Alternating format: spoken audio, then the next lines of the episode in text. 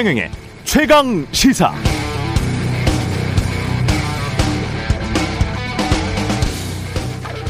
네, 코로나19로 죽은 미국인 사망자가 50만 명을 넘어섰습니다. 50만. 이게 어느 정도 숫자인지를 독자들에게 알려주기 위해서 미국의 워싱턴 포스트는 이런 비유를 했네요.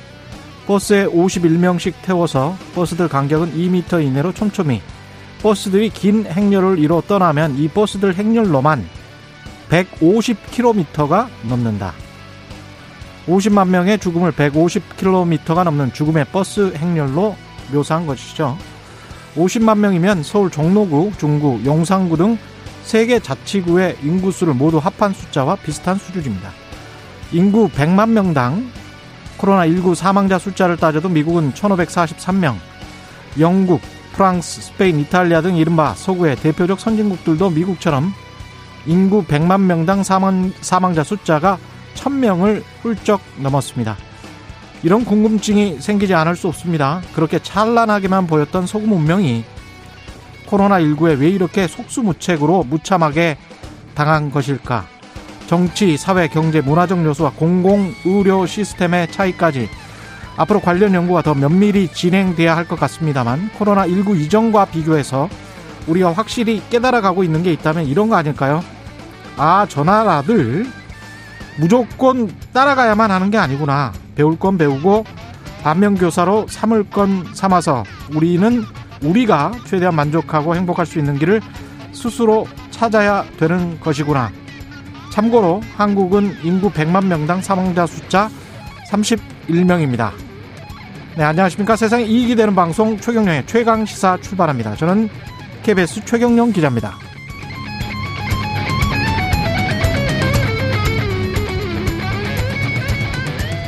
네, 최경령의 최강 시사 유튜브 검색하시면 실시간 방송 보실 수 있고요. 문자 참여는 짧은 문자 50원, 긴 문자 100원이들은 샵9730 무료인 콩 어플에 의견 보내 주시기 바랍니다. 문자 참여하시면 추첨해서 모바일 커피 쿠폰 보내 드리겠습니다. 오늘 1부에서는 더불어민주당 황운하 의원과 함께 중대범죄수사청 설치에 대한 입장 들어보고요. 2부에서는 국민의힘 이재호 상임고문의 이게 정치라오 만나봅니다.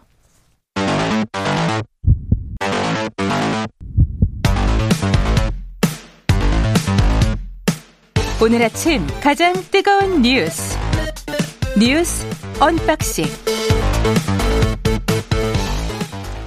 네, 자 오늘 아침 가장 뜨거운 뉴스 뉴스 unboxing 시작합니다. 민동기 기자 김민아 시사평론가 나와 있습니다. 안녕하십니까? 안녕하십니까? 안녕하세요. 예, 뭐부터 시작할까요? 화이자 백신을 65세 이상 노인들에게 좀 빨리 접종시키기로 했다 이런 이야기가 있군요. 그러니까 정세균 국무총리가 채널A와 인터뷰에서 언급한 내용인데요. 예. 지금 만 65세 이상 노인에 대한 이 아스트라제네카 백신 접종이 조금 미뤄지지 않았습니까? 네. 그러니까 뭐 조금 기다려야, 기다려야 되는 것 아니냐 이런 지적이 나오니까 정세균 국무총리가 아, 그럼 화이자 백신을 먼저 접종하는 것으로 확정될 가능성이 크다 이렇게 얘기를 했습니다. 그만큼 확보가 됐나 보네요. 어 그렇습니다. 근데 관련해 가지고요 정경실 예방접종 관리반장이 약간 부연을 했는데. 예. 그러니까 아스트라제네카 백신에 대한 지금 고령층 임상 시험 결과가 진행 중인데 예. 이 확인이 늦어지더라도 화이자 백신 등으로 이 고령층에 대한 예방 접종이 늦어지지 않도록 하겠다는 그런 의미다. 음. 그러니까 이걸 뭐 확정적으로 얘기할 수는 없다. 그러니까 굉장히 좀 신중한 태도를 보여서 음. 어 약간 좀 그런 뉘앙스 차이는 좀 있는 것 같습니다. 그러니까 이게 아스트라제네카 백신은 65세 이상 연령층에 접종을 못하게 된 상황 그리고 그것이 4월 달에야 가능해진 상황인데 그러면 이제 어 이제 핵심으로 지금 이제 우리가 봐야 될 것이 3월 말 상황이거든요. 근데 정세균 네. 총리 얘기는 3월 말에서 4월 초 정도에는 이제 어, 이 화이자 백신을 좀 65세 이상이 계층에 맞힐 수가 있다 이렇게 설명을 한 것인데 지금 방역 당국은 그것보다는 애초에 이제 아스트라제네카 백신을 65세 이상에게도 접종을 시작을 하려면 임상 자료를 검토해야 되고 음. 임상 자료가 이제 나오는 게 3월 말입니다. 그렇기 네. 때문에 그런데 이 임상 자료가 3월 말에 다행스럽게도 예상대로 검토가 끝나서 음. 4월 달부터 아스트라제네카 백신 접종을 시작을 하면 이제 큰 계획의 변동이 없는 것인데 예. 그걸 못 하게 될 경우에 화이자 백신을 백신을 대신 접종할 수 있다. 지금 이 얘기를 어, 부연을 지금 한 것이기 때문에 음. 지금 민 기자님 말씀대로 약간 뉘앙스의 차이가 있는 거거든요. 그래서 이게 이 정세균 총리의 설명과 방역 당국의 설명은 사실은 본질적으로 좀 다른 측면이 있기 때문에 이건 좀 의견 정리나 이런 논의 추가 논의 이런 것들이 좀 필요한 것 같습니다. 제가 외신을 한 네 가지 정도를 정기적으로 보고 있는데 대단하십니다. 저는 영어를 못 해가지고 외신을 볼 수가 없어요. 약간 좀 우려스러운 점은 지금 특히 이 계약된 그 물량을 유럽의 여러 나라들에도 다 못 맞추고 있어요. 네, 그렇죠. 그러니까 생산하는 그 물량 자체가 예, 한정돼 있기 때문에 여러 나라들에서 지금 빨리빨리 원하고 있고 특히 이제 영국 같은 경우는 이게 종주국이잖아요. 네. 이 백신 개발에. 그래서 우리 먼저 해서 입도 선매 비슷하게 해서 EU 쪽에서 굉장히 지금 반발을 하고 있다는 외신들이 계속 나오고 있거든요. 그래서 한국이 어떻게 계약을 했는지는 모르겠지만 이 나중에 3월, 4월 돼서 이게 우리의 스케줄대로 계속 생산이 되고 우리가 그대로 받을 수 있을까 그 물량을 그건 좀 확인을 해봐야 될 것 같다는 생각이 드네요. 그러니까 지금 일본의 예. 경우도 파이자 백신이든 아스트라제네카든 두 번 맞아야 되지 않습니까? 예. 파이자의 경우에는 예상대로 물량이 들어오지 않을 가능성이 있기 때문에 음. 일단 1회를 넓게 맞추는 것으로 어 지금 방침을 결정해야 된다 이런 논쟁이 또 중간에 오가고 있고 1회를 넓게 맞춘다. 그렇죠. 일단 예. 일단 1회를 먼저 맞추는 것이 중요하다. 즉 2회를 이제 어 이, 이 제한된 사람들에게 2회를 이제 다 맞추는 것보다 음. 제한된 물량을 가지고 1회를 우선 맞추는 것이 중요하다. 이제 이런 논쟁을 하고 있고 말씀하신 이제 유럽과 영국 사례는 대표적인 이제 제한된 양의 백신을 가지고 서로 가져가려고 하는 그렇습니다. 백신 민족주의가 뭐 이렇게 아, 부정적으로 나타난 그 영향이죠. 그런 상황인데 아스트라제네카 백신의 경우에는 우리가 이제 생산 기반을 갖고 있기 때문에 사실 그런 물량 확보나 이런 데서는 유리한 측면이 있거든요. 예. 그래서 사실 예, 아스트라제네카 백신에 대한 어떤 어, 신뢰성이나 이런 것들을 제거하는 논의들이 사실 필요한데 음. 지금 계속 이 아스트라제네카 백신이 이상한 백신이라는 둥에 음. 이제 그런 논의들이 가짜 뉴스나 이런 걸로 돌아다니고 있어서 지금 상당히 심각합니다. 근데 아스트라제네카도 우리가 생산 시설을 가지고 있다고 하더라도 네. 우리가 그거를 그대로 그냥 가지고 올 수는 없어요. 왜냐하면 미국 같은 경우도 그 볼티모 지역에 원재료랄지 그 의약품 생산 시설들이 다 있는데 그게 다 해외로 가버려요. 음. 어 그래서 이제 그것도 다 지적이 되고 있는데 그래서 서로 간에 이제 계약 관계라 그걸 국제적 계약 관계를 무시하고 한국에서 생산하니까 아스트라제네카 백신은 우리가 다 먹을 수 있다. 우리가 다 할 수 있다. 이것도 또 잘못된 판단인 그거는 아마 한국에 예. 우선 공급하는 음. 이런 내용의 계약이나 이런 게 있는 걸로 이제 알고 있는데 물론 이게 그렇죠. 전량 그렇지는 네. 않지, 않겠지만 예. 예. 그 이게 또 인도의 경우에는 자국 생산량을 이제 이 계약한 대로 코백스 퍼실리티나 이런 데 줘야 되는데 그걸 안 주고 또 자기들이 쓴다고 해서 또 논란이고 그 백신 때문에 세계가 예. 다 혼란스럽고 너무나 어지럽습니다. 그 다행인 건 제가 외신을 이제 못 보기 때문에 예. 이런 거를 다 뭐 머릿속에 집어넣지 않는다는 유료 구독입니다. 구독. 이게 지금 130개국 정도는 아예 지금 한 방도 못 맞추고 있거든요. 그렇죠. 예. 그리고 이런 상황이 되니까 1차 접종만으로도 항체가 형성되는 것 아닌가라는 또 관련된 뉴스가 나오고 있기 때문에 이게 참 헛갈리는 지금 상황입니다. 음. 예, 상황 자체는. 검찰 개혁 관련해서 이제 수사청을 빨리 해야 된다. 아니다. 조금 속도를 조절하자. 이런 이야기가 좀 있나 봅니다. 일단 민주당하고요. 예. 그 열린민주당 그 의원들 일부가 어제 공청회를 가졌거든요. 예. 근데 어 이른바 수사청 설치 일법 공청회를 열어가지고 수사권 조정 뒤에도 검찰에 남아 있는 이 직접 수사권을 완전히 없애야 한다. 어제 이렇게 주장을 했습니다. 예. 그리고 이제 박주민 의원 같은 경우는 어제 라디오 인터뷰에서요. 이른바 그 박범계 장관이 문재인 대통령이 좀 검찰개혁 속도 조절론에 대해서 언급을 했다고 이제 얘기를 했잖아요. 예. 근데 그 얘기에 대해서 공식적으로든 비공식적으로든 전해 들은 바가 없다 이렇게 얘기를 해서 음. 이 문제를 두고도 약간 민주당 내에서 좀 이견이 있는 것 같고 어찌됐든 민주당 초선 의원들은 수사청 설치를 추진해야 한다 이런 강경한 입장을 보이고 있는데 또 초선 의원들이라고 하면 뭐 박주민, 김용민 그렇습니다. 예. 예. 김남국 의원 이런 의원들은 어, 좀 강경한 그런 입장이고 오늘 인터뷰할 황우나 이런 네네, 그렇습니다. 마찬가지죠. 어, 네. 민주당 내 또 다른 일각에서는 음. 검경 수사권 조정 이런 쪽으로 좀 논의를 좀 틀어야 된다 이렇게 또 주장을 하는 또 의원들도 있는 그런 상황입니다. 그렇게 주장하는 의원들은 이제 다선 의원들이 많습니까? 그렇습니다. 예. 아무래도 중진 의원들은 중진급. 예. 뭐 중진과 초선의 차이일 수도 있겠고 아니면 예. 향후에 전국을 어떻게 가져갈 것이냐에 대한 고민도 있을 수가 있겠는데 음. 아무래도 첫째로는 지금 말씀하신 대로 검경수사권 조정이나 이런 것들이 아직 안착하지 않, 은 상황에서 또다시 이제 중대수사청을 만들어서 또 하나의 또 조정이나 이런 것들이 더 필요한 국면으로 가는 것 그리고 이것을 음. 굉장히 가속화해서 이번 정부 내에 이제 시행할 수 있도록 또는 연내에 어쨌든 법안 처리를 할 수 있도록 스케줄을 가져가는 게 지금 다른 처리해야 될 것도 많은데 예를 들면 음. 코로나19에 대한 대응이라든지 제한지원금이라든지 여러 가지 민생 의제들이 많은 상황에서 이게 이런 의제를 계속해서 이제 이끌어 나가는 게 부담스럽다라는 측면이 이제 있는 것 같고요. 예. 그 고민을 사실은 청와대도 이제 비슷하게 하고 있다는 거겠죠. 음. 지금 뭐 이 앞서 말씀하신 이제 그 중대수사청의 이제 시행과 관련돼서 공청회를 이제 일부 의원들이 연 것과 별개로 또 어, 민주당 내 검찰개혁 특위를 열어서 여기서도 이제 비공개로 회의를 진행했는데 박범계 장관이 와서 이제 그렇게 얘기를 했다고 하거든요. 이게 청와대가 그런 이제 입장을 가지고 있고 뭐 이런 얘기를 했지만 그래도 어쨌든 당의 국회의원직을 같이 가지고 있기 때문에 박범계 장관도 음. 당이 결정하면 어쨌든 거기에 따르겠다라고 이제 얘기를 하고 있는 상황이라고 하는데 청와대가 그런 입장이라는 건 청와대는 좀 속도 조절을 해야 된다. 그렇죠. 국회에서 네. 이제 그렇게 네. 답변하지 않았습니까? 예. 박범계 장관이. 음. 그래서 어쨌든 당의 입장을 따르겠다라고 입장을 이제 박범계 장관은 정리를 했지만 음. 당 지도부가 이제 지금 이 런 상황에 대해서는 내부 분열이 있거나 이런 상황에 대해서는 추가로 이제 의견 조율을 해야 되는 상황이라 예. 사실은 이게 어디로 튀는 것이냐 이거 아직 뭐 장담할 수 없는 것이죠. 3612 플랜이 있더라고요. 3612는 뭡니까? 그러니까 애초 3월에 이제 수사청 설치 법안을 발의를 하고 예. 6월까지 국회에서 처리하고 예. 1년 뒤에 시행한다. 아. 요게 이제 3612 플랜. 이거는 누구의 플랜입니까? 요거는 이제 초선 의원들 중심으로 아, 굉장히 강경론자들 그렇습니다. 중수청을 네. 빨리 설치하자. 설치해야 된다. 아 그렇게 되는 거군요.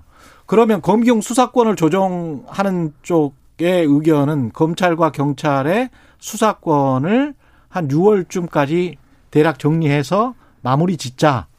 검찰 개혁을 뭐 이런 입장인가요? 일단 뭐 수사권 조정을 이제 안착시키는 것이 중요하다라는 입장이 음. 있고 그다음에 지금 수사권 조정을 했지만 어쨌든 검찰의 직접 사건이 남아 있는 것에 대해서는 그것을 이제 정리 그것을 없애야 된다라는 취지의 논의가 이제 지금 중대수사청 논의로 가는 거 아니겠습니까? 예. 그것에 대해서 이제 방금 말씀하신 거는 입법 스케줄을 이제 아 결국은 그 3612 계획이라는 거는 연내에 어쨌든 이거 법안을 다 처리하고 예. 내년 내년부터 즉 이 정부 내에 어쨌든 시행할 수 있는 기반을 만들자 이 논의거든요. 그렇죠. 음. 근데 이제 뭐 제가 계속 뭐 반대 반대쪽 입장을 이제 같이 전해드리는데 반대쪽 입장에서는 어쨌든 간에 지금은 어쨌든 정권 말로 가는 그런 과정이기 때문에 뭘 개혁하고 뭘 지금 마지막으로 정리하고 어떤 것들을 챙길 것이냐에 대해서 개혁 과제들을 좀 어, 뭐랄까요 우선순위로 조정해야 된다는 뭐 이런 입장인 것입니다. 그래서 음. 어, 이거를 가지고 또 이제 어떤 검찰 개혁 논의 이런 것들을 계속 끌고 가는 게 앞으로 이제 뭐 얼마나 정치적으로 도움이 될 거냐에 대한 고민이 지금 여당은 있을 수밖에 없는 거죠. 이게 신현수 민정수석이 이제 유임된 거잖아요. 어정쩡하게 봉합이 된 건데 신현주 민정수석이 어떤 역할, 모종의 역할을 할 가능성도 있겠습니다.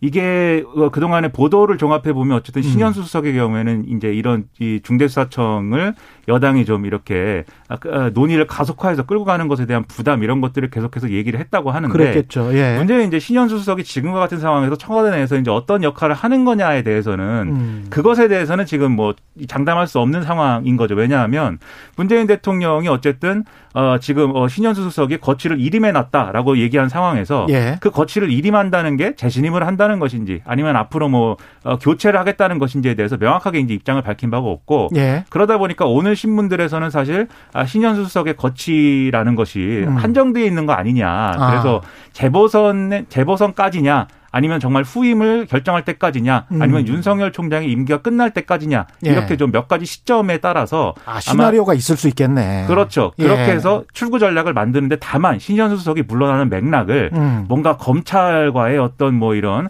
힘겨루기 상황에서 신현수 수석이 낙마했다 이런 그림을 만들고 싶지 않은 그런 이제 청와대의 의사가 반영돼 있는 거 아니냐 이렇게들 해석을 하고 있거든요. 그러니까 청와대 마지막 개편에서 같이 묻어갈 수도 있는 그런 모양새를 그렇죠. 생각할 수도 있겠습니다. 있습니다. 그래서 예. 복귀하는 데는 성공을 이제 시켰, 지만 예. 지금 신수석이 과연 지금 상황에서 음. 어떤 역할을 할 수 있을 것인가. 그래서, 그래서 강경하는 사람, 네. 강경론자들은요, 결국에는 어찌라든 문재인 대통령의 반기를 들은 것이다. 그러니까 여당 내 강경론자. 네, 청와대 예. 내에서도 청와대 내에서도 반기를 들은 것이고, 그래서 음.